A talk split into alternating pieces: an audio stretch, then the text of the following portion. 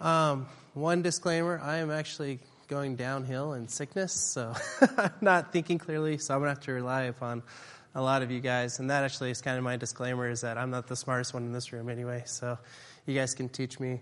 Um, and then the other thing is, is I'm already humbled because I just got finished teaching the first grade class, and I'm no longer the tallest one in the room. So that's my other disclaimer today. So um, we've been going through the book of Exodus here, and um, today what we're going to talk about, uh, the kind of the three lessons that Austin and I are talking through is just kind of the intro of what is Exodus. Exodus. Um, Austin went over the overview of the main parts of it for the first week, and the last week he was relaying it to uh, First Kings and the priestly and the um, golden calves and Jeroboam. Um, today, in the last part of what the textual meaning of Exodus, and before we get into um, the individual parts, is what we're leading up to in this class. But what we're going to talk about today a little bit is uh, oh, I'm sorry. Before I get too far into Exodus, I wanted to put a plug in for Carrie Holton. there you go, Carrie. Um, Carrie Holton's got um, uh, Connect Three Ministries, and he's praying through the book of Exodus right now. And honestly, if you guys have to get up and go to the bathroom, just watch his video, and you'll sum up my class in seven minutes. Today, uh, Angela's reading it or listening to it, and I was like, wait, I think Carrie just summed up my class. That's awesome. So, uh, um, anyway, uh, yeah, if you want to pray through Exodus, I wanted to put in a plug in for Carrie. He's doing a great job there. Um, so, what we're going to talk about today is the Israelites and kind of um, where we're where we're at, um, you know, in life and creating bricks and widgets, as we call them today, and different things like that. And we just kind of get into these grinds and we get into these different modes, and this is the Israelites um, as they're working in Egypt and um, everything like that. And so, uh, you know, as they're grinding away um, at making bricks and uh, kind of being subject to Pharaoh and what's going on in their daily lives. And I kind of want you guys to picture yourselves in our daily lives a little bit and thinking about how did we get here? Like, you know, as we go in, and today's Sunday, but tomorrow's going to be Monday, and then we got Tuesday, Wednesday, Thursday, Friday, um, Saturday, and we got to go through these different things in our life, and we're looking at what does this mean for me? What does this mean as I go through the daily grinds of doing the household chores and taking out the trash or um, taking care of all these things? And, um, you know, what I want us to think about a little bit is I'm going to go a little bit back to put in Exodus itself into a textual um, meaning. And in order to do so, um, we're going to look at kind of going back to how did we get here as uh, separated from God and going to the Garden of Eden. And when God created the world and there is the Garden of Eden, there was two things in the middle of the garden. Does anyone remember what those two things were?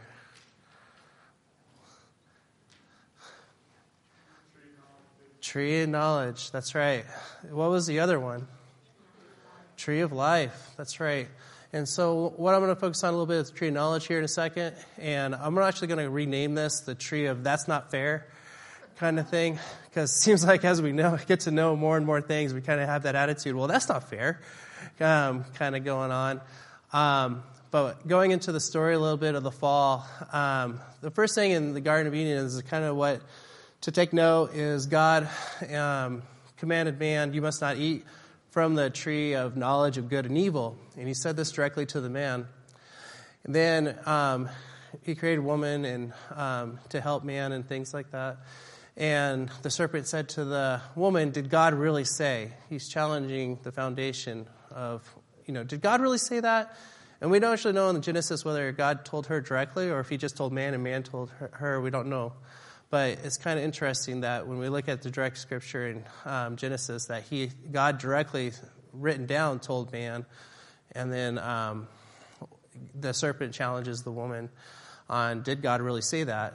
And then she says, yes, he did say that, or you will die. And then the serpent basically says, you will not, you will uh, not certainly die. You will be like God, and you will know difference between good and evil. And the, the woman, desirable for gaining wisdom, took some of it, ate it, and then gave it to the man, and he ate it as well. Um, so the first deception that man falls into, um, challenging, okay, was that really what was said? Did he really say that? And also, she had a desire to gain wisdom. And there's a difference between wisdom and there's a difference between knowledge. Um, and that's kind of the foundation of um, the first deception that was occurring for her. And so then we have them uh, making clothes out of fig leaves and um, all that. And then God came and said, um, Who told you you were naked? How have you eaten from the tree? And then Adam, uh, the woman you put here. And I was like, Way to go, Adam. You blame two people, blame everyone else around you. Not only did he say the woman, but he's like, You put her here. and so he's going right back to God and saying, You, you, this, you did this pretty much to God. Um, and so the defiance, and I see God just in Scripture moving on. Okay, let's talk to the woman. You're, a man, I don't know what to do with you. Um, but then the, she uh, goes, and the serpent deceived me, and I ate. And so then there's the blame game again, like, oh, there's the, the serpent here. It's his fault. And so, what I want to contrast here a little bit as we're going into Genesis is I want to be going into Genesis and Exodus and kind of putting the textual meaning at the time of what was happening here. And so, what's interesting to me is that in Exodus, when he comes and calls Moses, what does God do? He sets a tree on fire. and but that's not even good enough. He's like, that tree isn't even worth it. So he comes and speaks as a bush. And to me, I don't know much of the deep meaning of this, but I think that's an interesting contrast that God came and spoke through a burning bush. And when we're all fighting over these trees from the Garden of Eden. Um, but God's taking what we think we know and he's flipping it upside down um, to what his will and his glory is. And so we're going to compare a little bit. Um, in Exodus, what we see is, beginning, I was going to kind of go through these three, three, but in Exodus, we see God dwelling among his people in Eden. Then we see the fall of man, which we just read through. Um, and then we also see the covenants, uh, Noah and Abraham, and we see God's promise of a promised land. And then in Exodus, we see God revealing his name to his people, who God is. We see the redemption of his people and God redeeming those, um, or his people, his chosen people. And then we also see God dwelling among his people again when he fills the tabernacle in chapter 40. Um, in comparing this, Egypt itself is flipped upside down. Um, there's the Egypt of Genesis, and when we see this, um, basically there was a famine in the land, and Abram went down to Egypt, and he basically uh, found refuge. And, um, and, and, from this famine, uh, a key note that I wanted to say as we look at the, or talk about this is that in the verses right before this, um, Abraham is actually going through the land of Canaan, and God tells him, "To your offspring, I will give this land." And Abram's like, oh, that's cool. He builds an altar, and, and then he ends up going on his way to Egypt um, in, in chapter 12. But it's interesting to me that even before he, Abram goes to Egypt, God just told him, right as he's going down his path, that here's the land of Canaan, I will give this to your offspring. And so we actually see the introduction of Canaan before he even goes to Egypt. Again, um, emphasis goes more, puts more on that, um, the promised land in the covenant in chapter 15 later uh, for Abram, Abraham. But uh, um, I find that interesting that, you know, sometimes we kind of wonder, is God saying something to us? And are we always comprehending that? And it's kind of interesting to me. It's like Abraham, he told Abraham, like, this is the promised land. Okay, I'll build an altar. Okay, let's go on our way. Um, it's kind of interesting to me, God already telling him that before he goes to Egypt. But um, so, uh, and also in Genesis with Abraham and Sarah, and a lot of us know the story um, how he told his wife was a sister and all that stuff. But um, his exodus, Abraham's exodus out of Egypt, was pretty easy. it was just, how dare you? You didn't tell me it was, it was your wife. You know, how did you bring this um, sin upon me? To Pharaoh said that, and he gave Abraham all his stuff back, and he allowed him to leave Exodus. But we see a really short stint there, um, but still kind of a point of where there's famine, and then he um, found refuge in that.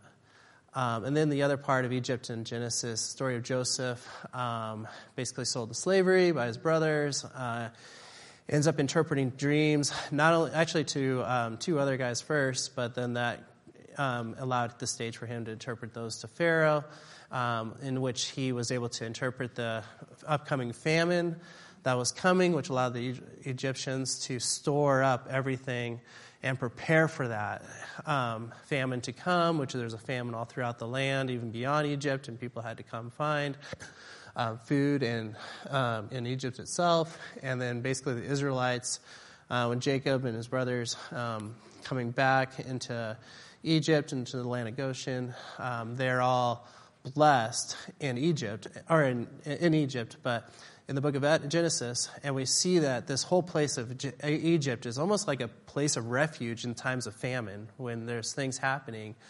Um, this is where people go to um, get food and get other things that they need. And so, what we see in Exodus is the Egypt of Exodus is flipped a little bit here.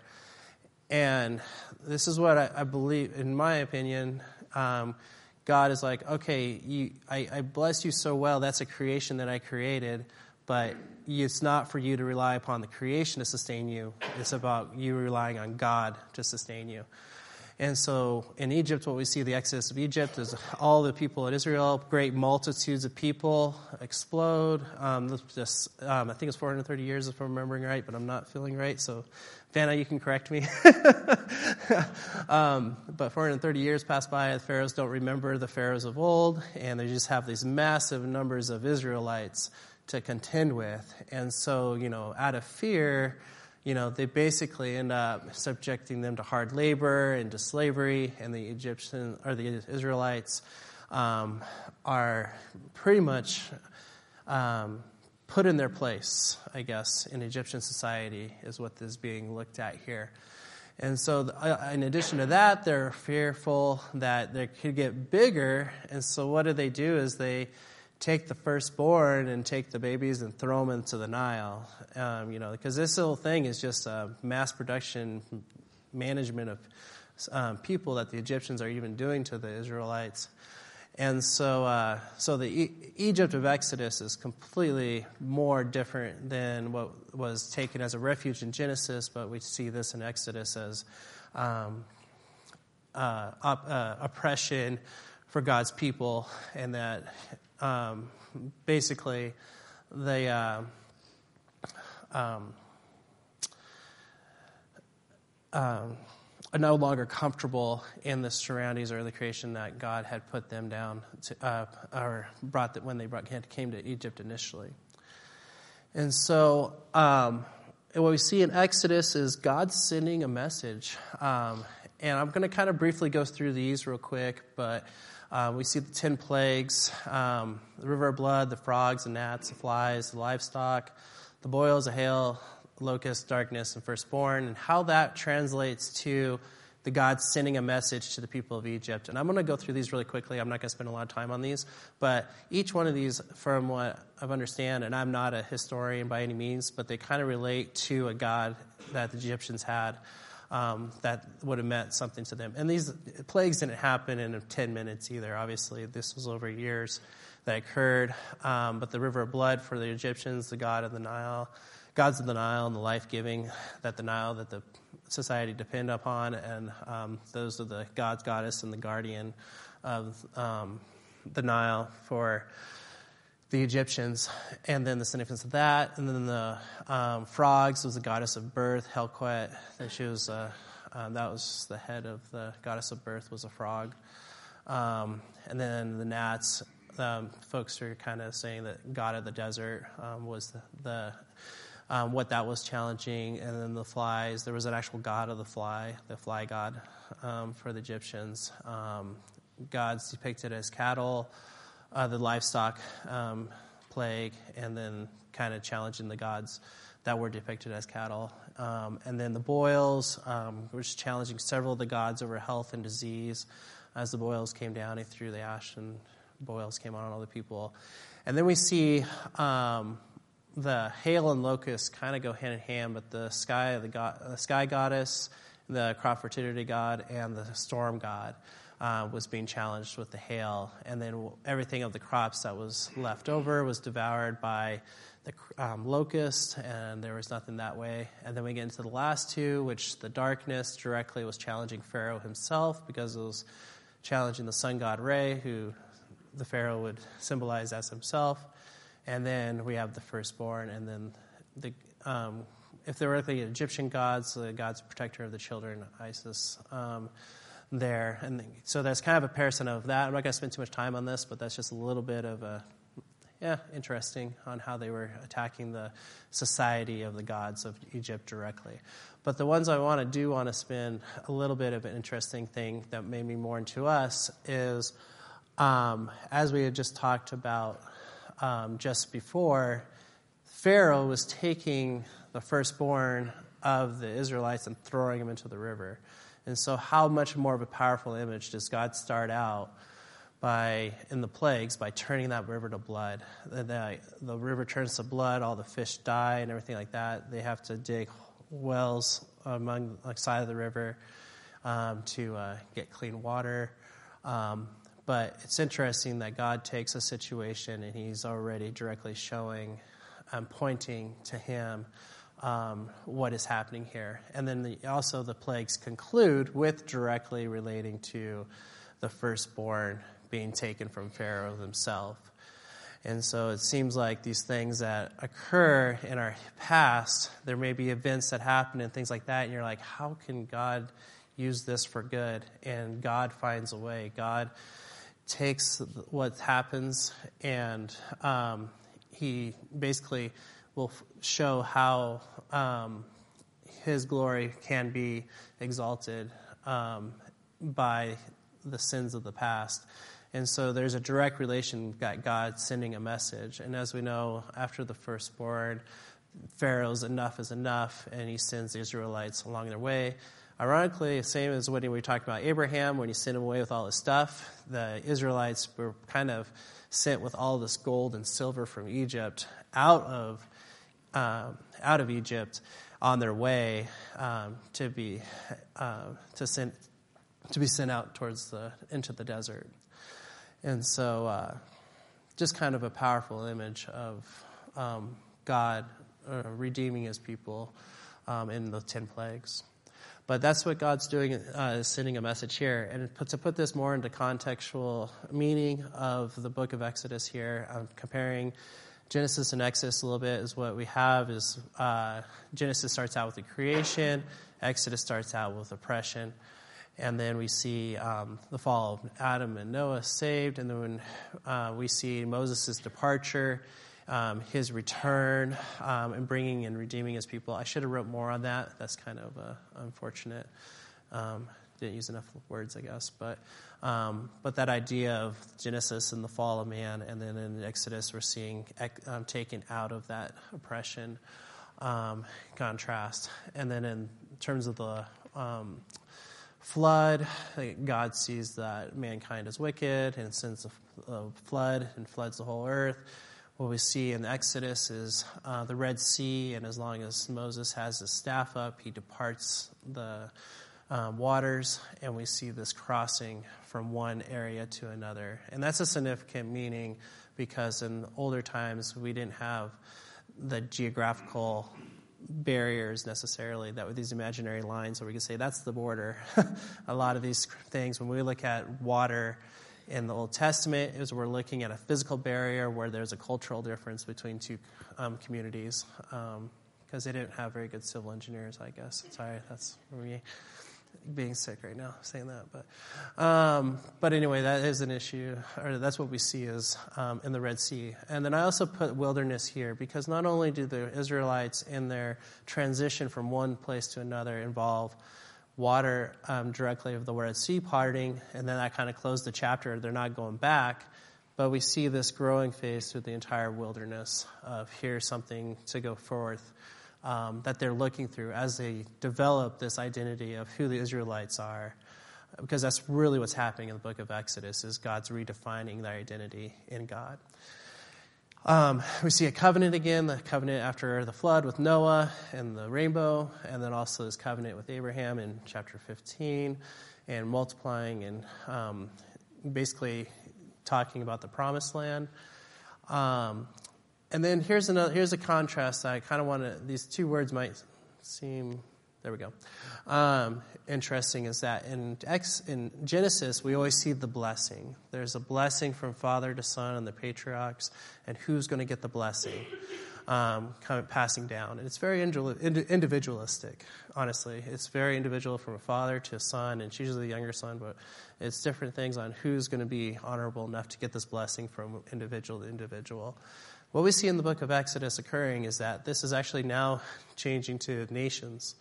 And we see the tabernacle and God's covenant with his people as a whole. We're not seeing, there's an individualist nature a little bit still on um, the different laws we have for ourselves. But what we're seeing in the book of Exodus is that we're seeing God saying, No, this picture is bigger. I created everything. And what he's seeing is that I am shutting forth the Israelite people to show his will. And this is kind of uh, when I was talking earlier about him revealing his name. This is what's happening um, in the book of Exodus is that God is revealing himself to his people a, as a whole. Um, and then um, the knowledge of the promised land, and then in the book of Exodus is the preparation for the promised land. Um, still on our way there. Um, I'm going to show a clip real quick, and I apologize for the one bad word that's in it, but um, I want I wanted to show this clip because there's a little bit, and what it is is the how many of you any hockey players in here? Yeah, we got two. All right, anybody remember the 1980s Olympic hockey team um, for USA and uh, what had happened there when they took a team? Uh, Herb Brooks took a team of these boys and uh, basically in nine months went to the Olympics. Um, and uh, one of the things that's leading up to what you're about to see here is that as he gets these boys, um, always he's coaching these boys and he's trying to get them playing as a team. He's trying to get them going. And what he's always saying leading up to this thing, he's like, "All right, what's your name?"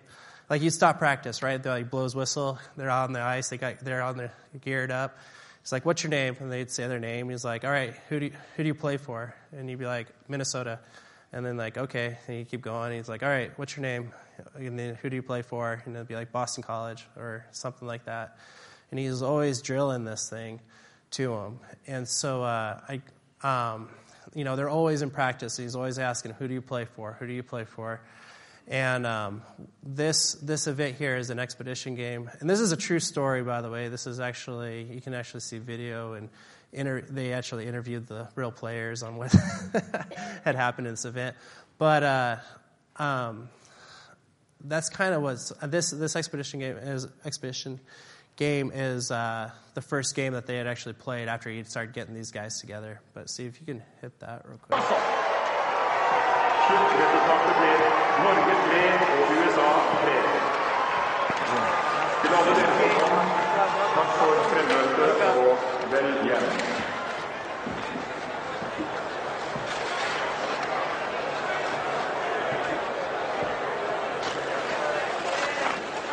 Hold up, hold up, hold up. Gotta get back on the ice. Let's go. What for? We'll find out soon enough. Let's go back on the ice. Come on, boys. What for? We'll find out in a minute, won't we? Let's go. Come on. Come on, guys. Let's go see what he wants. Picture something? What's going on?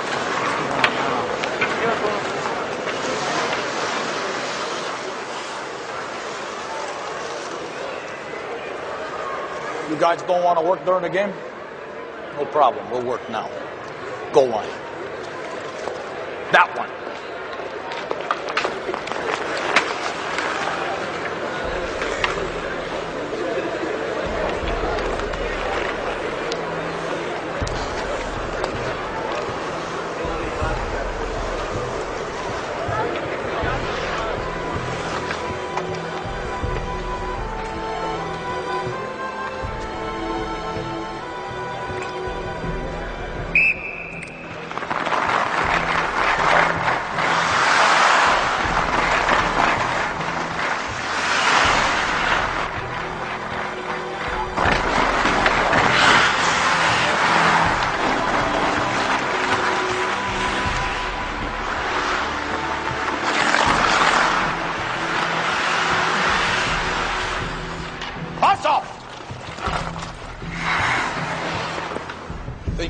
Win on talent alone? Gentlemen, you don't have enough talent to win on talent alone. Again.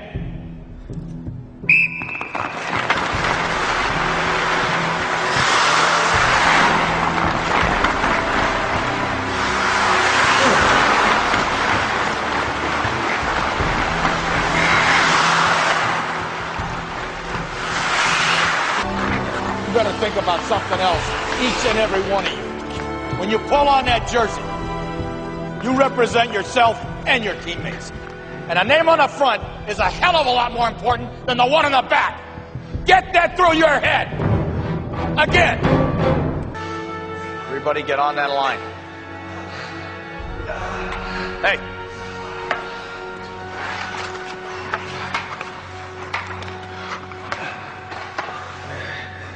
Again.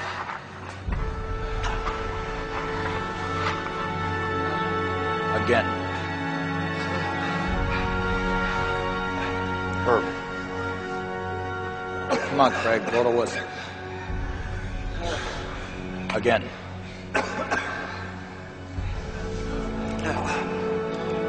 Mike Eruzione!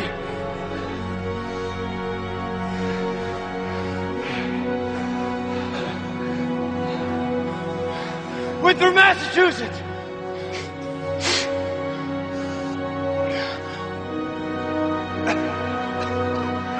Who do you play for? Play for the United States of America!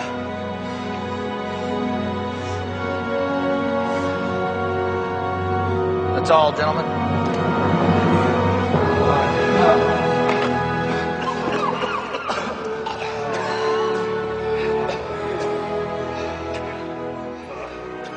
Um, yeah, m- lots of hockey players know this whole story, and I think a lot of you might know this. This team went on to what was happening in the 1970s as Russian hockey was like unstoppable. Like they were beating our NHL All Stars and everything like that. And this team, boys, within seven months, ended up defeating the Russians um, in a um, in a in the Olympics, and then ended up going on to win gold.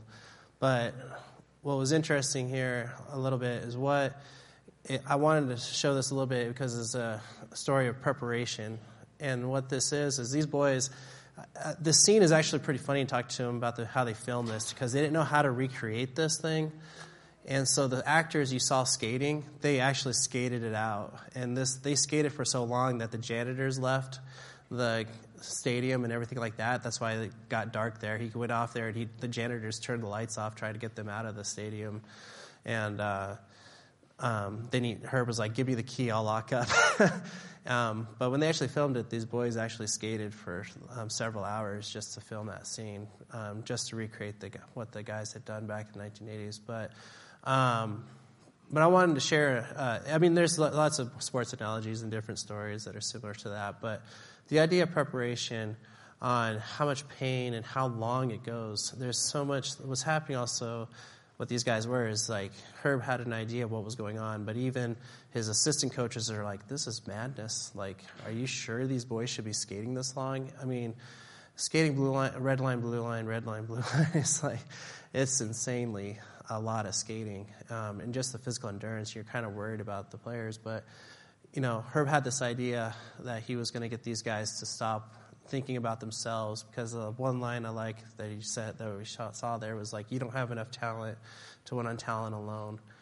And sometimes we kind of do that ourselves. Is we like if we know enough or we know what we're doing, we have this idea that okay, I can get there, I can get that, um, and that's not what um, God is doing here in Exodus. Is God is saying that He's going to take your world and He's going to flip it upside down and He's going to reveal who he is and how we are going to be dependent upon him as we see in the wilderness and the people starving and grumbling and getting manna and quail and then water from rock.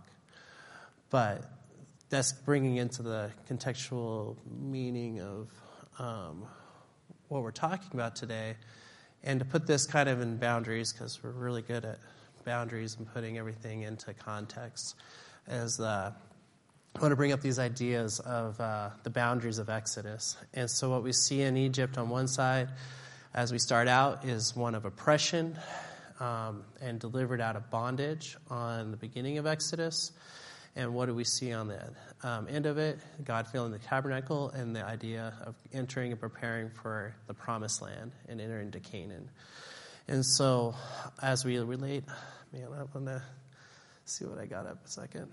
Um, uh, basically this idea for us and relating that to our Christian walk as we make that commitment to Jesus Christ and um, following what God has in place for us is the idea we have oppression, we've been um, in sin, we make the commitment and we redeem our, uh, have been redeemed through Jesus Christ, and we're looking forward into the promised land in Canaan. And so putting this in the contextual meaning that's going to kind of carry on through the class is um, we went through the 10 plagues earlier in this class. We're going to talk about the Ten Commandments for a second. And um, I'm going to just kind of characterize these into uh, a few parts. But the first part is that God says, Have no other gods before me and make no idols. And it's interesting that um, the redemption on the first plague is redeeming the blood in the river of the firstborn sons being thrown in and the redemption that's occurring. But as we are redeemed and we're coming out and we're looking forward, God directly knows what's the first most important thing that these that we're going to have to face in our Christian walk is to have no other gods before us. And uh, the next ones, I'm not going to read through them all, um, but the personal choices that we have um, do not steal, listen, honor your father and mother, um, do not commit adultery, all those things. Uh, personal choices um, to honor God first.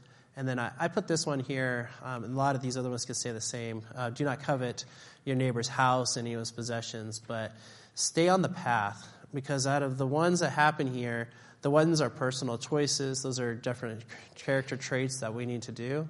But the covet one at the end I find is interesting. Of uh, to me is a, the idea of a cairn. Um, does anyone does everyone know what a cairn is? A cairn, this is the C A I R N S one. But a cairn in uh, Colorado is if you climb a 14 or anything like that, the road is if you, once you get above tree line, the trail is not always clear, especially when you get on rocks. You can't wear rocks very well, and so you can't really tell where the trail is. So what do we do in Colorado? Is we set up these pile of rocks like a little pyramid, and we set them there, and that's called a cairn. We just set rocks on top of each other to mark the trail, so we know things. And I, I find that inter- this idea interesting. Do not covet your neighbor's house because as you're living life and you guys are in these communities, it's almost like he's telling you, okay, you know, we want you to stay on the path. And he's setting up this cairn. Do not covet your neighbor as we go forward in this path. Is almost the idea to me is like, here's a cairn. Your neighbors are cairns in your life. Do not covet what they have. Stay focused on what God is wanting. And so God is in my opinion, someone, I'd be curious other opinions on this, but um, the idea of staying on the path is do not cover the boundaries of other things around you, but um, do not covet that. And God's saying stay directly on the path forward towards Him, in my idea. And so this whole idea does not only rely into the idea of uh, Exodus itself, but also uh, I put this uh, picture up there of modern idolatry. Because as we become Christians and um, we're baptized and renewed, it's like we're entering the wilderness again. Jesus was ba- uh, baptized by John. He goes into the wilderness and he's tempted by Satan. And so, what we see a lot of here as we talk about Exodus is as, as man, uh, the Israelites are sent out into the desert, we see that um, they are now looking forward. They're always wanting to go back because as things get tough, they're like, well, we knew those, that's what we knew. We're always wanting to go back to um, uh, what Egypt had for us because we feel safer. There was some security there. But what God's saying is He offers another security. And so, but He also knows, as He said, honor me first. God understands that as people go into um, relying upon Him and looking forward, that there's going to be obstacles and deterrence along the way. Um, and so, relating this to the Christian life is Austin brought up last week um, why we remember and um, at, um, and how we use that wisdom, that knowledge to apply wisdom for us today. And he asked that question: When we remember, what times do we remember um, what had happened to us in the past? And so, what I'm going to open it up a little bit here and talking about this is that building on what Austin was talking about last week with um, why we remember and when we remember is that now that's the oppression and looking back in the book of Exodus. And so today, a little bit of the question is why are we loyal and looking forward?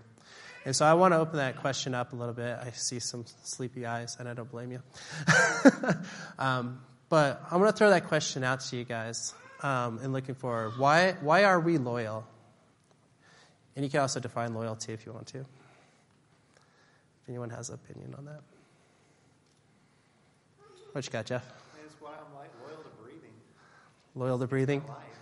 Mm-hmm. You know, it's, it's essential. Uh, God is God isn't a good thing. He's He's everything. Yeah. And so it's why I'm loyal to eating food. It's why I'm loyal to breathing. Mm-hmm. Uh, it's life. It's life. Yeah, that's good. It's, it's essential to who you are.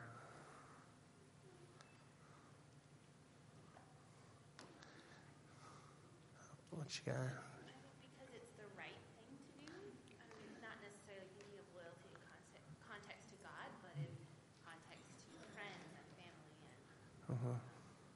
because it's the right thing to do and it's honorable. Because it's the right thing to do. Yeah. Yeah. Now, oh, what you got? Sorry. There's a lot of peace. Once that decision is made, then you don't Peace. have to think about it anymore. And you're not always Yeah. questioning, you know, relationships with friends or with your spouse when you when you Mhm. know that you're loyal. Mm-hmm. The security and peace of mind that comes from those decisions, and even more so when Yeah. you're loyal to God and Mhm. the peace and comfort that He provides. Yeah, yeah, definitely. Yeah, oh man, there's a lot there. yeah, but having that reliance, trust, and um, uh, peace, and knowing that that's reliable, um, very much so. Um, so also to go off of uh, Austin says, when are we loyal, and we are, when are we not loyal? That's not a question just to answer in this room, by the way, but this might be the homework for this week. um, but when are we loyal and when are we not loyal? And that's kind of a tough one going forward. I, if anyone has any ideas on that. I mean, Jesus said it's easier for um, a camel to go through the eye of a needle than for a rich man uh, to find salvation. And so it's the concept of what Jesus was saying in that parable is that when we are self sufficient and we have everything we need and we're kind of put ourselves on this like secure our, our security is relying upon what we've done, it's sometimes hard for us to say, I need God and God is my security. And we kind of have that battle as we gain possessions and we gain security in ourselves, and then we have times where our security in ourselves go away, and then our we turn towards God a little bit, and our security relies on God.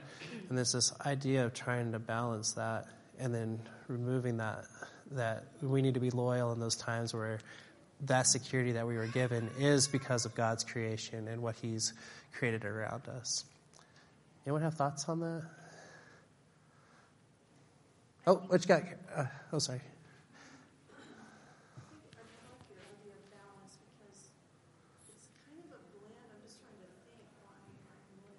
Sometimes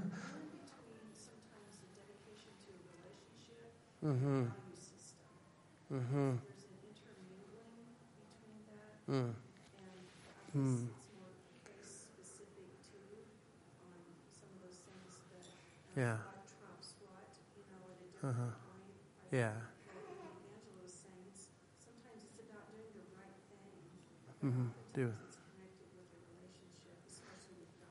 It's Mm-hmm.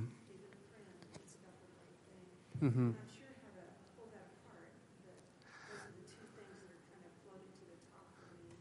Yeah, yeah, yeah. Um, it's de- yeah, definitely about the relationship and putting things into perspective on how those um, two could relate. I think sometimes we do a disservice of making algorithms out of things to say one, two, three, and going out when the relationship itself puts us in perspective of what the right thing to do is. And uh, sometimes we can be too process driven and uh, saying if we do this process, everything's taken care of. And it's like, oh, I don't think our motive is with God when we rely on the process more than God. So, um, uh, wisdom of, oh, sorry, go ahead, Anna. My bad. You can, people are loyal to um, good things and bad things. Loyal to good things and bad things, yeah.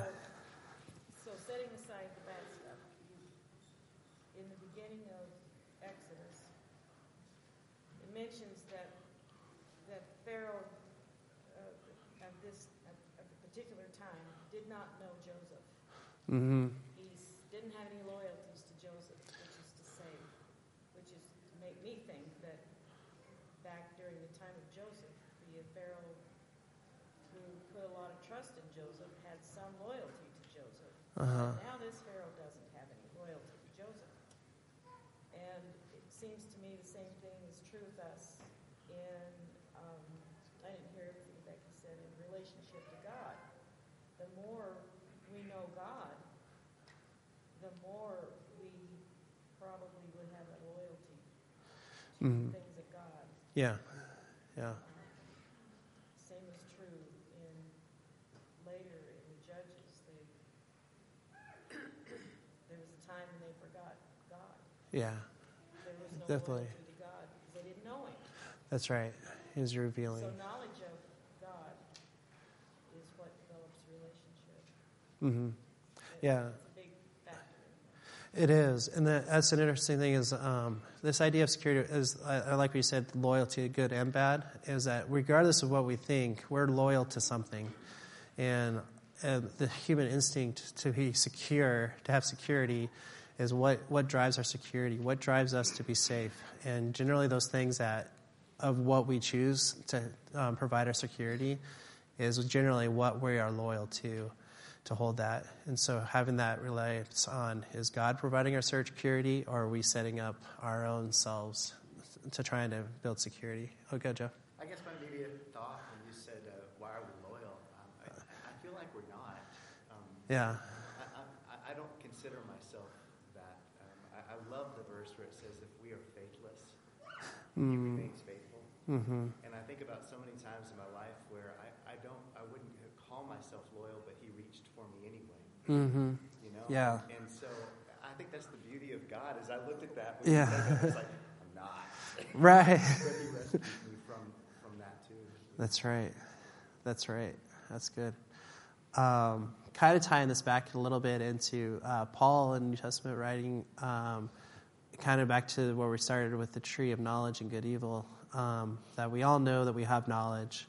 1 Corinthians 8 1, second half actually of it. But we all know that we have knowledge. Uh, knowledge puffs up, but love builds up. And then um, where we're kind of going with this, just kind of um, as this is remembering our own testimonies of who we are. The book of Exodus itself is the reflections of Exodus revolve all throughout the Bible. This this book, and what I'm relating this to your daily walk is um, as our Christian life is where did we come from? The covenant of um, Jesus Christ in our burial and baptism, with, out with the old, new, in with the new, and then um, I put also here, what are we loyal to? Um, looking forward. And that's kind of the thing that sometimes I don't know if we talk enough about. I think we it's easy to talk about um, Acts 2.38, repent and be baptized for the forgiveness of your sins. You know, we see the gift of the Holy Spirit. And we see that going from oppression to committing to Christ. And then in Mark 16, 16, the Great Commission go forth and spread the good news. But sometimes that what, what sometimes the things that we struggle with and we have a hard time saying to ourselves is, hey, like, okay, I was born again Christian 20 years ago, but I still struggle with this, or I still struggle with that. And this idea, maybe we need to be more open in talking about with each other and relying upon each other is, okay, like we're still in the desert sometimes. We're still in that post phase with Jesus being tempted by Satan in the desert. And how do we um, look forward to as God is sending us in a forward path of being loyal to Him? How, how, how do we uh, how do we rely upon each other in the, those times? And that ties back into the security question of everything we're talking about. But you know, um, so any any thoughts on that? Idea. We're going to wrap up class because we have so much time to go. But all right, um, hey Milt, can I ask you to pray real quick, and then we can um, part.